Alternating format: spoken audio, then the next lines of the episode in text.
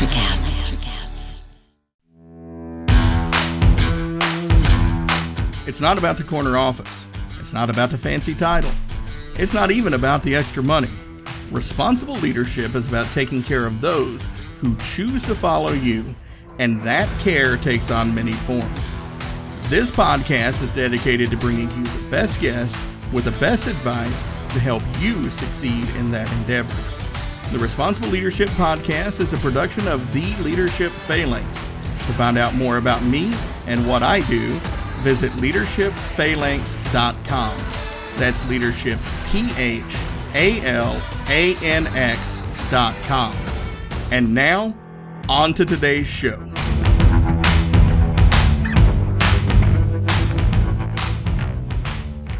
All right, listeners, hello and welcome to this episode of the Responsible Leadership Podcast. I have got an outstanding guest for you today, Sonja Stooss. Sonja, thanks for being with us today.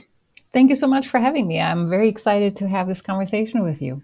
No, I can't wait to have this conversation and get into the topics of bullying and toxic workplaces. And, before I get going, I want to give my listeners a little background on you. So after finishing your master's degree in dispute resolution, you set out to make our increasingly challenging work environments more employee friendly.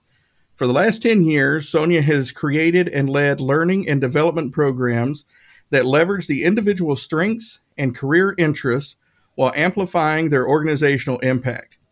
During the last 3 years, organizations have experienced a massive exodus of talent due to toxic leaders and hostile work environments that employees are no longer willing to endure. Her goal is to help organizations recognize the patterns of toxic leaders and to provide guidance on how to prevent those situations to begin with.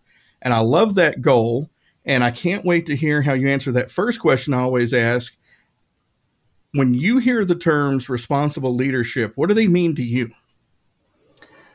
That's a very good term, and we use it a lot, but everybody interprets it a little bit differently. To me, in what I infuse in training, responsible leadership says you're not just responsible for your own little box, your own little area. As a responsible leader, you have a duty, ethical, moral, and business-wise to actually look out for your adjacent teams and represent the entire organization. So leadership, whether this is a nonprofit or for-profit organization, should always include in your personal standard and set of perspective, how is it affecting the entire organization? Only then are you a responsible leader. No, that is a great response to that question. And, let's just go ahead and hit the ground running here, because I think this is a topic that a lot of people struggle with in the workplace right now is, what is bullying? How do I know if I have been bullied? Right. That's the big question is, do I have a bully? Do I have a toxic leader? Do I have a bad manager? That's the question we get and we struggle with. So there are very clear guidelines of what is one and not the other, because we're looking for pattern and we're looking for symptoms. So if you have somebody who has very low skills on leadership, they don't know how to address people, they're an equal offender, they're awful to everybody, like they have insane work schedules, or they want more work out of people, or they're just rude, or they don't look at people. They have this pattern and this behavior for everybody. That's somebody who probably got promoted because they had technical expertise, or they needed somebody and he got put in charge of a team, but the person never got any training or help or support in actually leading a team, of making that shift from an individual contributor where you're just a specialist in an area to actually leading people and make these people thrive. The other big differentiator to a bully is that the bad leader doesn't have the intention to single out one person. They are not intentionally bad. They often don't even have the social skills or awareness to know how they're coming across until you put a mirror in front of them and say, this is how it makes people feel when you scream at the top of your lungs or when you lose your temper. That's all a bad leader who doesn't have the skill sets. And that can be fixed. A bully, on the other hand, is very strategic. They're actually extremely good at reading people, of knowing people's buttons, of how to manipulate people and give them a false narrative. So they're very good at reading people. The other differentiator is they're excellent in managing their own brand and reputation. So you see this Jekyll and Hyde syndrome where they're really good at portraying one person to upper management and a completely different person to their own team. So when you ask yourself, are you dealing with a bully or a bad manager? Look for, is one person singled out or is everybody getting the same awful treatment? And the other one is, think about intent. Think about whether this person really wants to harm somebody or whether this can be ascribed to not knowing and appreciating different points of view or just being insensitive. Yeah, no, and I like those kind of differentiators there, especially when you're talking about the kind of the bad boss, the bad manager, the bad leader. We have lots of those too. All of those, right? I mean, and it's. I really wish organizations would get a wrap around how they're creating these folks. But like you just said, promoting people because of technical capabilities and not necessarily looking at those leadership qualities.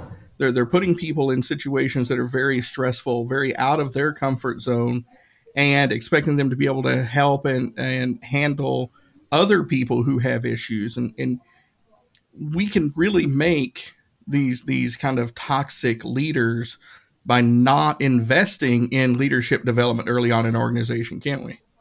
For sure. And there are certain areas that cultivate these kind of leaders in particular. For instance, if you have highly competitive organizations like a sales organization where the mission is really to pin one against the other, to get the best out, to get the sales quota up, to have them fight over territory, right? That's an inherently very toxic environment because you're just competing, you're never collaborating. Or higher education, for instance, where the fight for tenure is extremely strong, where you pin one professor against the other for limited amount of seats and who produces more, who has more speaking engagement, who publishes more. So you're pinning people against each other and no longer evaluate them whether they're actually good professor and good for the university. Same with healthcare. You have these highly profitable income bringers like doctors and specialists, and you're pinning them against each other. These are environments where bullies can grow and thrive and are incentivized to be horrible, horrendous humans that take other people, potential competitors out. So you're going from a bad environment to a super toxic environment where bullies who destroy other people's livelihoods and their career because they see them as competition are incentivized to act out their behaviors. Yeah, no, and I like that, you kind of mentioned that there about how bullies operate, because I think most people, when they think of the word bully, they have kind of the stereotypical, like schoolyard bully, like I'm going to steal your lunch money, and that's what people think. But, bullies have a lot of different ways that they present themselves, right? Absolutely. And that's some of the tragic things. And that's why I don't like the word bully so much, but I use it because we don't have a better language and vocabulary right now. But yes, we think of the schoolyard fighting and the bully that we maybe remember from our school days. The workplace bully has perfected their game basically since high school or since they were in the schoolyard because they act out in different ways. So there's a fantastic site called workplacebullying.com or .org, I'm not sure anymore. And they do a lot of research on that for the last 30 years. They educate, they coach. And there's a lot of information that I'm using to educate people and companies on that. And they identified 6 different specific ones. I'm just going to pick a couple of them.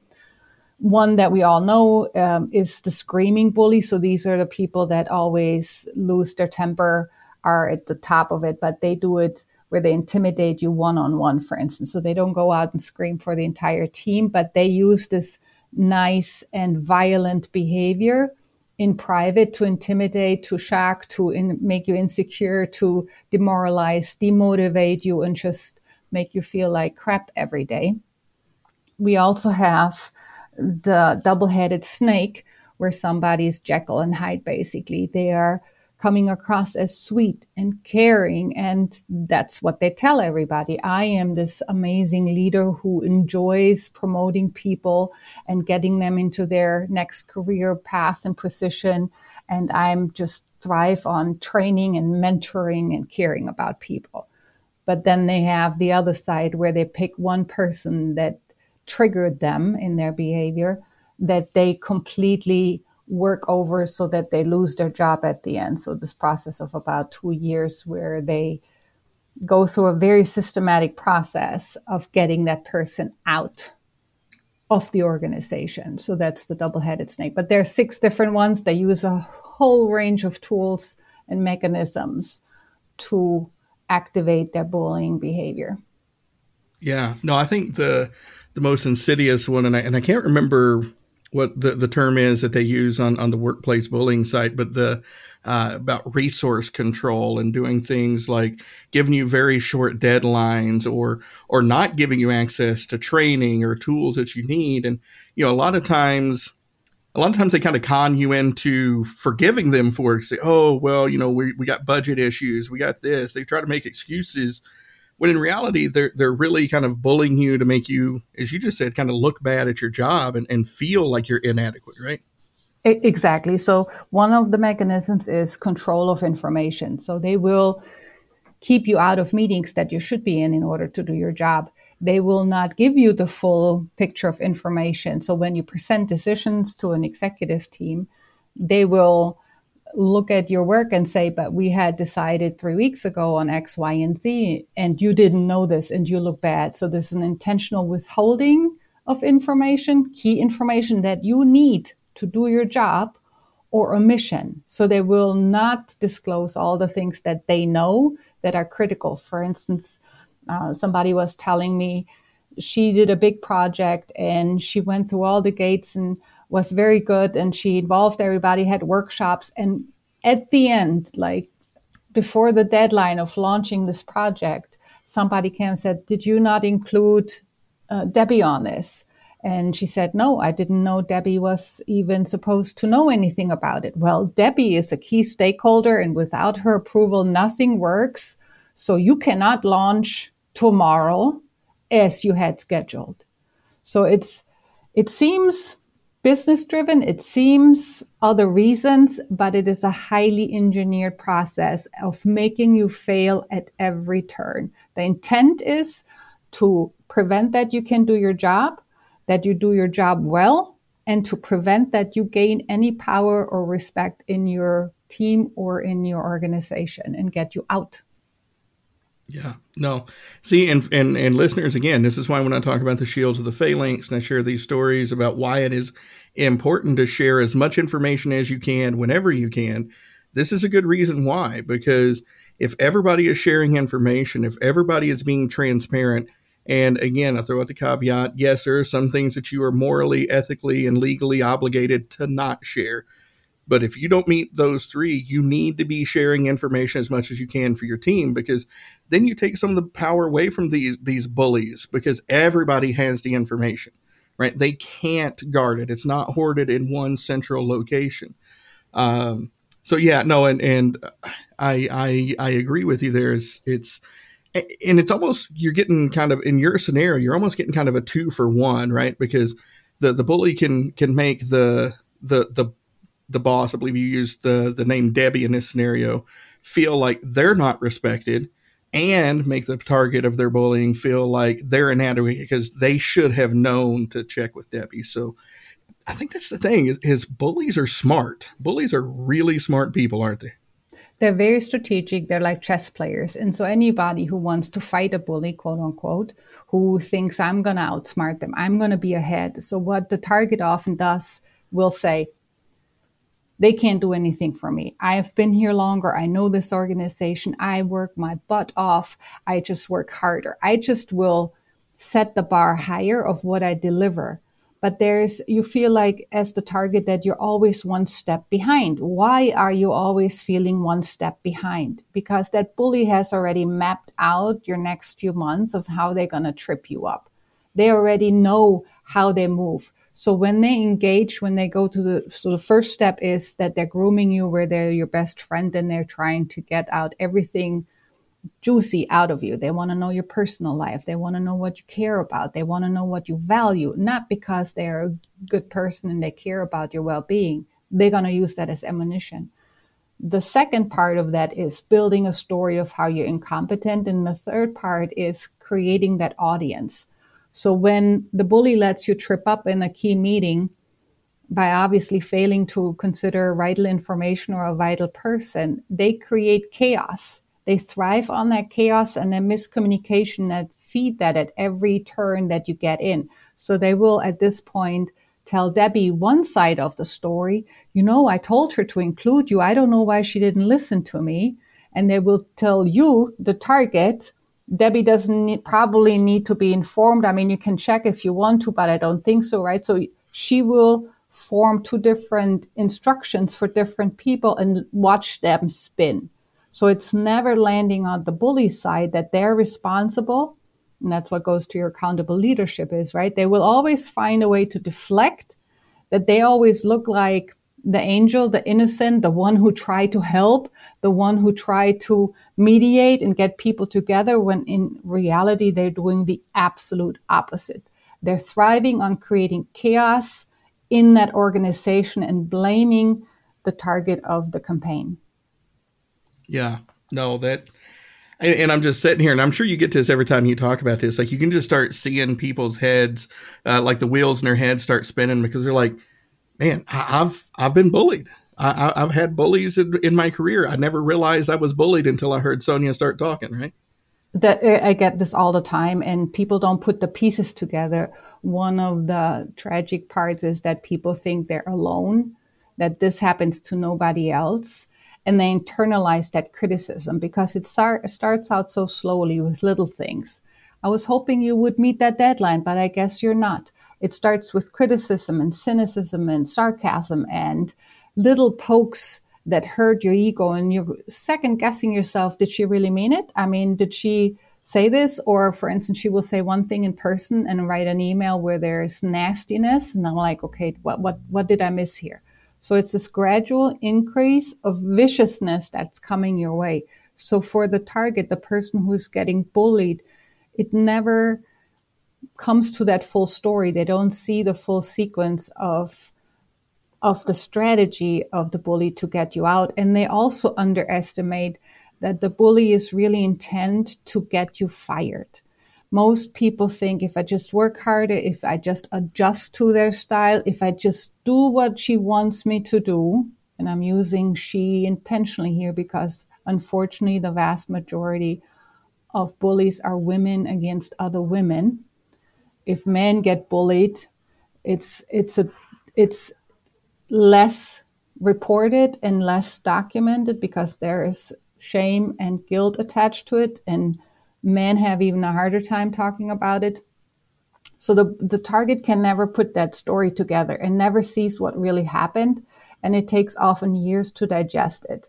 So when somebody has been bullied and they either can try getting into another department, that works sometimes, but limited, most will end up going, leaving the organization either voluntarily or getting fired. So you get put on a PIP, a performance improvement plan. And then after 30 days, you get let go. And then they're in the state of, I should have done this, I should have done that. They still internalize it was their fault because that's how that bully groomed them. It was your fault, your failure in delivering, your failure of being a great employee. I tried, you failed. And so they never say, was it really my fault, until they see somewhere systematically that this was a strategy, and that the other part a bully has, that they're serial offenders. So then they hear years later, oh, this happened to Tom, and this happened to Linda, and this happened to Edward. And the bully got rewarded, and these 3 people had to leave. So why does it take 5 people of turnover before an organization pays attention? Yeah. No, there's a lot that you said there that I think is worth noting. And I think the big thing there is, again, that emotional and health impact that it can have on people. And I think in my experience, a lot of times when people start going through that, they start telling themselves, you know, look, I can't believe I need thicker skin. I can't believe I'm letting this get to me. I just need to suffer through this. I can get through this. But the truth is, like, these things just, those injuries, the emotional injuries, the moral injuries, those things, they're just going to keep getting worse and worse. And you need to really pay attention when your body is telling you these things that work is becoming too stressful, right? Yes. So unfortunately, we are groomed and told you need to suck it up. And the bully will use that language as well. So when, let's say, somebody had enough and goes to HR and says, my boss is withholding information, is making my life miserable, has moved me 3 times, is overloading me with work, whatever it is. And there comes a conversation where HR said, okay, let's talk about this. And you sit, the 3 of you, in a room or with somebody else who's trying to mediate this. The bully will often say, oh, I didn't know you were that sensitive. Oh, I didn't know you wouldn't be able to handle this. Of course, I will adjust. I mean, if you just had told me this, I would have done something different. So the mediator or HR goes out of the room and said, problem solved. That's just now the opening of the next avalanche of an escalation process at you. There will be retaliation, massive, even though there should never be retaliation for you saying that something is not right. And that's where you need to start, instead of saying, okay, I'm going to work harder. The pressure starts building, right? I can't lose my job. I won't find another job. I can't pay my mortgage if I lose my job. That panic stops you from critical thinking. And the bully is telling you, you're stupid. You are incompetent. So you believe it. And you need to have a support system in place that says, A, you're not stupid. B, there's always another job. And you need to start building an escape route. You need to work on your own mental health, and you need to, instead of sucking it up and in your head trying to make it work, you need to say, this is not worth it. I deserve better, and start building an escape route. Yeah. And I always hate when I hear that, suck it up. You know, as a Marine Corps veteran, you know, we always heard suck it up, buttercup, but it was for a very specific reason in those instances. It wasn't meant to be used as widely as it is, especially as generally as it's used, right? For us, it's, oh, yeah, it sucks. You got to carry a 75-pound rucksack up, you know, a mountain for 3 miles. Yeah, that sucks, but suck it up. We got to get that done. It's not meant to, you know, hey, you're being bullied, you're being physically, mentally, emotionally harmed. That's not part of suck it up. And so, yeah, I really wish people would stop using that phrase incorrectly, because it kind of grinds my gears every time I hear it there. I agree. And what you said earlier was responsible leadership and accountable leadership. You have a right. You are entitled to go to work and feel safe. You are entitled to feel safe emotionally and physically. So we have OSHA who protects you physically. Unfortunately, we have nothing in place that protects you emotionally. But that survival instinct that kicks into you is okay in a life and death situation, in war, in enemy situation. Yes, you need to suck it up. But in a work environment where you're entitled to expect a certain degree of decency, humanity, respect, you should never compromise on this. This is a job. You have a trade-off. I get paid. I deliver my services. As soon as that goes outside of the boundaries of what dignity and respect and humanity dictates, you need to make sure you take care of yourself and get out. Yeah, no, 100%. I'm with you 100% on that. Now, you mentioned HR, and I've seen that exact scenario play out, and I'm sure you've seen it hundreds of times.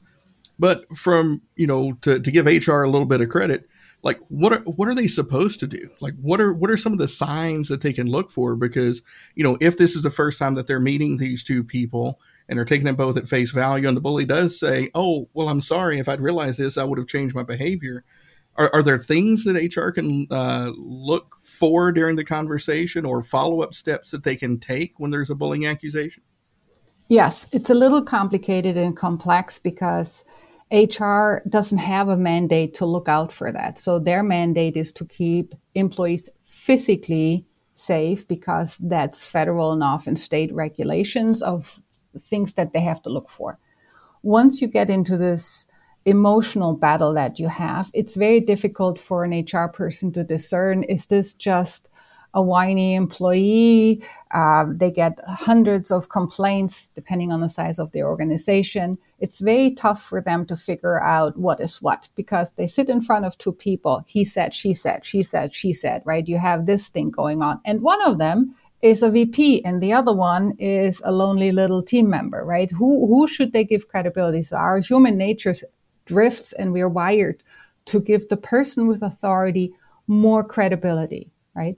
Plus, as I said, that bully is very good in portraying a very different personality to the rest of the organization. They know they need HR on their side, so they will be nice to them. They will be kind. They will be enlightened. They will demonstrate leadership qualities to the rest of the organization. And it's this dirty secret that they have targeted a specific person that for whatever reason they see as a barrier in their own success. Maybe they take the spotlight, maybe they're smarter, maybe they're younger, maybe they're whatever.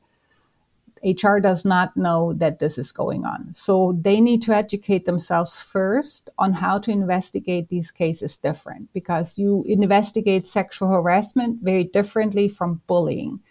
You have to separate the person who is the target. And very often we just have conversations with both of them, but we don't make them not work together until we came to a conclusion, which is what we would do in sexual harassment, for instance. If we have a sexual harassment claim, we don't let them work together until we come to a conclusion of what actually is the situation. So they need to investigate differently. And the other big recommendation I have for HR is to have policies in place and give those policies teeth, which means zero tolerance. The first time it's reported, the person who is the offender has to be out. There has to be a termination process that gets kicked off, because that person, that bully, is a serial offender. How many times does a person have to quit or get fired before you believe the target, before you believe the victim?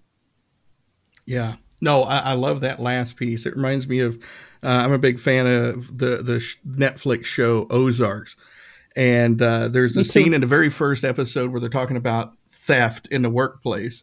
And they go through this whole scenario there. But the correct answer is, they don't say fire in that show. They say kill them. But it's you got to fire them, because it's not the first time they've stole from you. It's the first time they've got caught. Correct. And you're right. It's the same thing. It's not the first time they bullied somebody. It's the first time that they've got caught.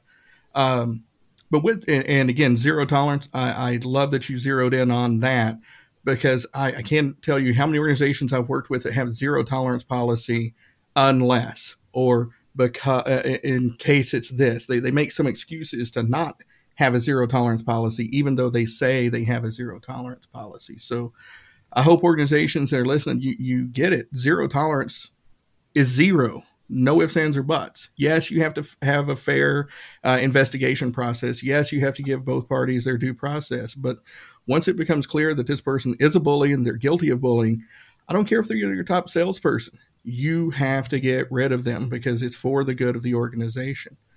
You mentioned something else there, too, that I really want to kind of touch on, retaliation. And I get asked that a lot.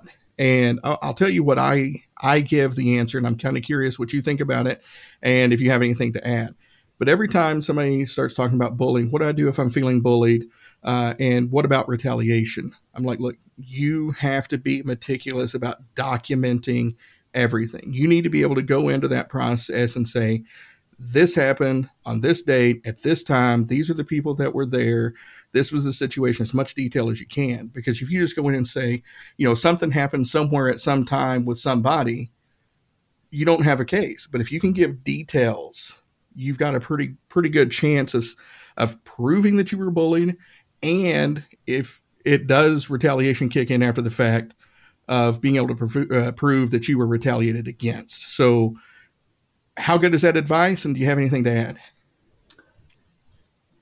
It's good advice, but it probably won't help you. So it depends on what you're getting bullied for. So there is legal protection if you're getting bullied for Title VII, which are protected classes issues. So if you have a person in authority who is criticizing you, mocking you, making your life miserable because you are a woman, because you have a foreign nationality, because of your sexual orientation, etc. These are protected classes.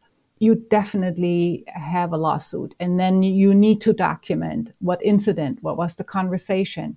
And I can tell you, unfortunately, these documentation requirements are high. To prove that is really difficult. So even if you go to a labor lawyer and say, would you please let me know if I have a claim for discrimination based on gender, they will go through a battery of questions. It's a horrible process. It's not comfortable even going through that because you have to relive all the incidents that hurt you over many, many months is painful. So that's where you need to have a date, a situation, who witnessed it, who was there, what was the intent, because the bully is very insidious and keeping it always on the surface sounding innocent, but you know there's a knife there. It's meant to harm and hurt you and abuse you, and it's violent.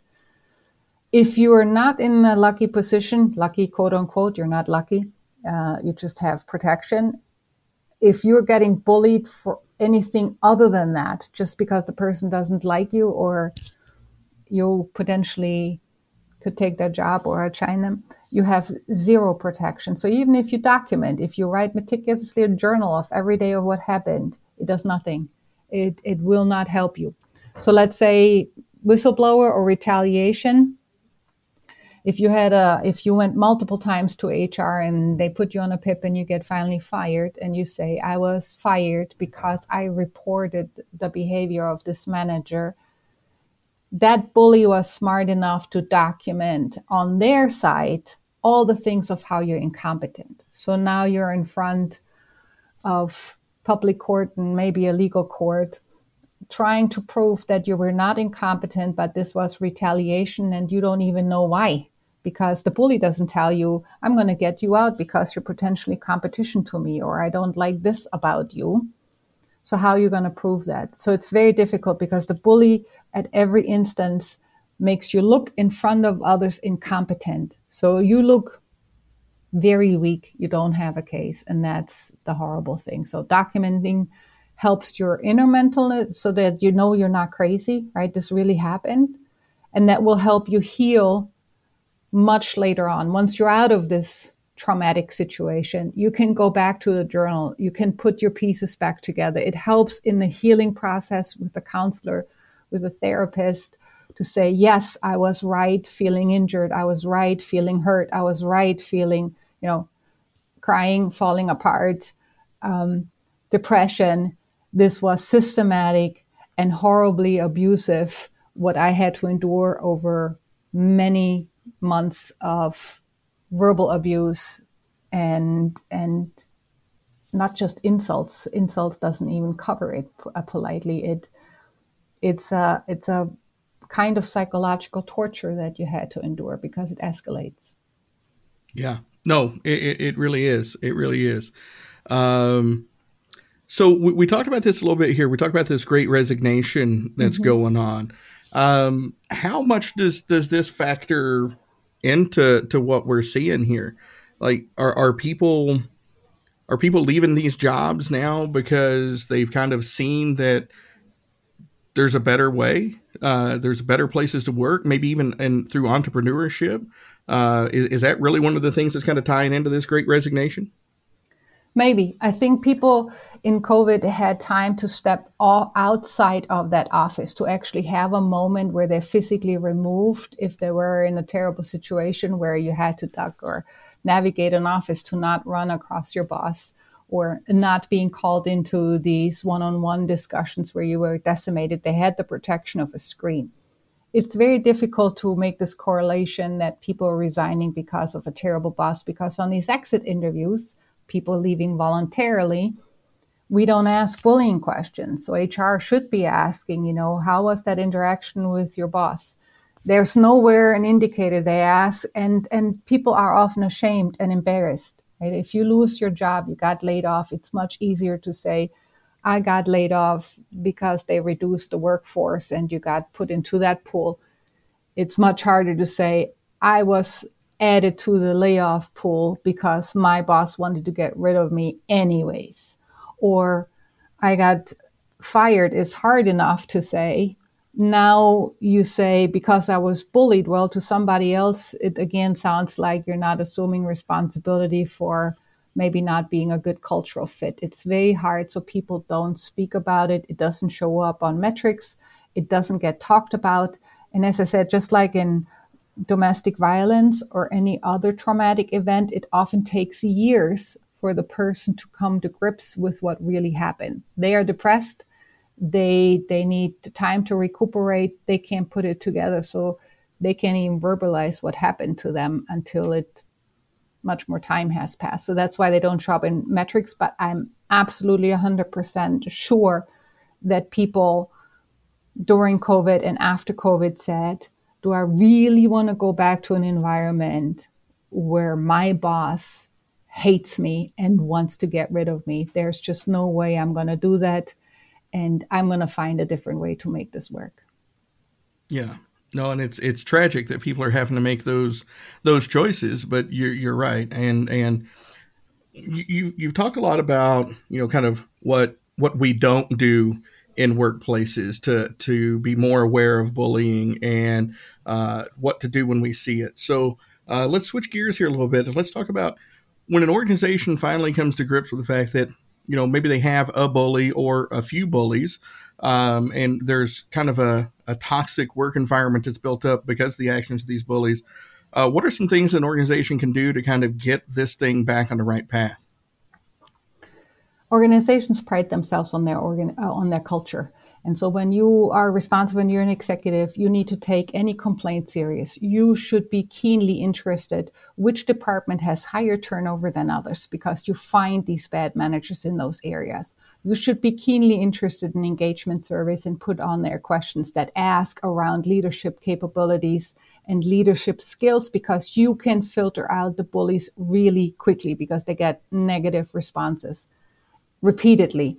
You should take action immediately when you have not valued technical skill over leadership skills because you're responsible for a larger team. And you should feel an ethical obligation to really have strong ethics hotline and protect people that voice complaints and not dismiss them as just a whiny employee. On the other hand, you need to have policies in place for whistleblowers. So when you have bystanders, people who witness that behavior, to give them an avenue to report that because they're objective. They're just on the outside and they want to make it stop because they see it's abusive and they are not part of the game of that bully. So they can intervene, but if you don't give them protection, they're the next one targeted. So make bystander policies. And my favorite one is an ombuds office. So when you will always have conflict in organizations between teams. That's normal. But are these constructive conflicts or destructive conflicts? And an ombudsperson, for instance, acts as a mediator. So European companies often have this, large organizations have this, but you can Google ombudsman or ombuds office. This is basically a mediation office, a neutral office where conflict gets resolved. And they know all the escalation process and de-escalation processes, and they're not HR. They're outside of HR because HR has a lot of other functions. We're not mediators. We do have a position in the organization. So you need a third party that has some type of neutrality within the power balances. So if an organization doesn't have that office, are there kind of third party services that they can use? Or is this something that it's really better to have a part of your organization internally? It's better to have it internally, but you can always call somebody in who does. We have this emergence of wellness coaches and wellness people, and we have more organizations that look at holistic employee experiences. And you can contract them and say, do a culture assessments on our organization so you can get like a temperature check of where we're at and do we have potential red spots in teams. You can also have, and lots of organizations do that with wellness and employee mental health. get some feedback where employees are particularly stressed, right? You don't need that health information that obviously can't get shared, but you can get statistics back of where you have pockets of highly stressed individuals. Whether you can also look at your own metrics. If you look at why people are taking mental health days or are on short-term medical leave, right? Is there a correlation why there's certain people leaving more often in a particular department than others? So you need to look at the data that you have and figure out what you can do. You shouldn't do something on wellness just as a preventative thing. You need to react on something that's an issue, I think. No, I like that. And I like that you mentioned bystanders because, you know, I think that's a piece that often gets overlooked is creating that environment of bystanders and being willing and open to look out for one another. And, you know, obviously you don't want to be, you know, the boy who cried wolf. But, you know, I promise you, like the person who's suffering and being the target of the bully, they're going to love the fact that somebody else noticed and cared enough to kind of step up and corroborate what they're going through. But as you mentioned, that's kind of hard. So, you know, what advice do you have for a bystander when they witness bullying? The target often says, my colleagues all notice this, and they come to me and they comfort me and they tell me how awesome I am and how great of a work and I shouldn't take it so serious and this and that.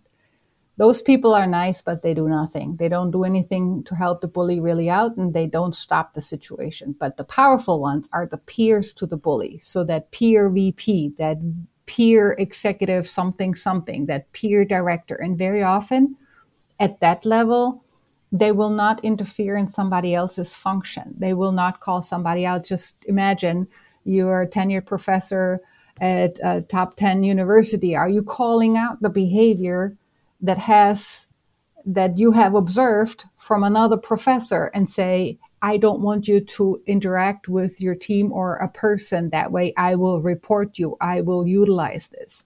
This is where politically correct and safe needs to prioritize mental health of all people. And you, again, to your accountable, responsible leadership concept, this is where you are asked to step up and out a peer and not be afraid of retaliation because they have power. That is a credible voice. Whereas the peers to the bullied person who are in a much lower power position do not have that credibility or that power.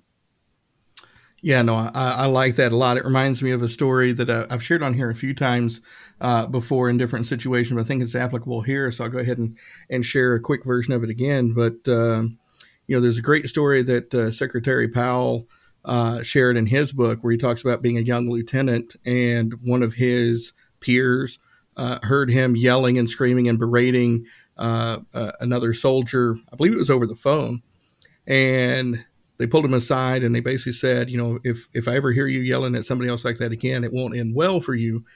And then in his performance review, they followed it up. They noticed after having that conversation that he made a concerted effort to not behave that way, but they didn't want to let him off the hook. So in his performance review, they said, Lieutenant Powell has a severe temper, but makes a concerted effort to keep it under control. And he said that he took that piece of advice and he kept it with him all through his career. And I think the point of it here is, and I really want like bystanders, peers, and even superiors having that conversation with the bully is, as Sonja mentioned before, sometimes, you know, if it's a bad manager, they don't necessarily know what they're doing. But even if they're a bully, like they know what they're doing, but they may not 100% appreciate the impact of what they're doing. By having that conversation, you just might set that person on a path to being a better person. So don't be afraid to have that tough conversation. Don't be afraid to point that stuff out. You're doing everybody a favor when you do. The tricky part is it takes courage, right? It takes courage. Yes. And you know that bully is not, they will defend. You corner a bully, they will amp up 10 times their aggression and their violence towards all kinds of people. You corner, this is like The bully reacts like a bully because they have a hyper survival syndrome going on where they're fighting in their head for death or life. And so you corner them, they get even more aggressive. So that's the dangerous part. The other avenue, what you just mentioned, is if somebody on the lower level could actually jump a hierarchy level and be allowed to talk one up. So in a normal hierarchy, if let's say the director is the bully and I'm going to the VP as either a bystander or the person targeted and say, my boss is treating me like crap and I'm afraid for my job and my mental health and my sanity, that VP 99% of the time will push it back down and say, figure it out. You know, this sounds like a cat fight between two people. Just talk it out. Just have a conversation. I'm sure they're reasonable. I've never met them to be not reasonable. I've known them for 5 years. They're a wonderful human and they've done nothing but good things, and they volunteered Habitat for Humanity. What do you want from me? That's where that VP should be paying attention, right? If that's allowed and say, let me check into this or tell me more. Not to endorse, but simply to be open that there's a possibility that your judgment is maybe a little bit off or not 100% telling the full picture of who that person is. So I love the Powell story. That was great. Yeah, no, and I love it. You know, it's courage and curiosity that can go a long way. So, Sonja, we've been chatting here. Time has flown by. It's been about 45 minutes here or so. We covered a lot of territory, and there's a lot more to cover on this topic. So, folks, you definitely want to pay attention to Sonja and the work that she's doing, and educate yourself on bullying and workplace procedures. But I'm really curious, we've talked about a lot of stuff. Is there anything we didn't get a chance to talk about that you want to leave listeners with before we close out? Anybody who felt like I was telling to some degree their story, I want to say two important things. It wasn't your fault. And there's always somebody in a better job that deserves you. It wasn't your fault. You didn't do anything wrong. Mm. Yes. No, I love that. That is so important for folks to hear. So if they want to find out more about you and what you can do and how you can help them in bullying situations, what's a good way for them to reach out to you, Sonja? Reach out to me on LinkedIn, message me, tell me where you can tell me just your story. You can tell me what you thought of this. You can give me feedback. If you want advice, I can do this as well, or I can always direct you towards more resources where you can find a whole lot more. All right. And listeners, as always, I'll have Sonja's LinkedIn link in the show notes there so you can reach out to her. Definitely take her up on that, connect. She's very responsive. We've had a lot of good chats over LinkedIn chat and all that other good stuff. So, definitely don't suffer in silence. As Sonja said, this is not in your head. This is not something that you brought on yourself. This is not something that you deserve. This is something that you deserve to be able to take care of in a very constructive and healthy manner, and get yourself in a better position, even if it is changing jobs, right? That is an option. So, Sonja, thank you very much for being here and being a guest on the Responsible Leadership Podcast, having this discussion with me and my listeners, and bringing all the wonderful insight and wisdom that you have to this topic. I feel very blessed to have had this conversation, and thank you very much for being with me and my listeners today. Thank you so much. I appreciate it, and I'm really grateful that you're making space for this important topic. Well, all right, folks, there you have it. Another great show about responsible leadership.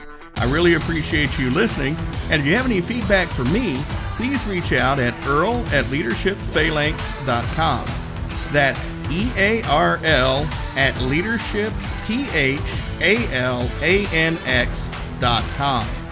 Thank you for rating, reviewing, subscribing, and sharing the show so these messages can spread further and make a bigger impact. With that, I look forward to speaking with you again in the next episode.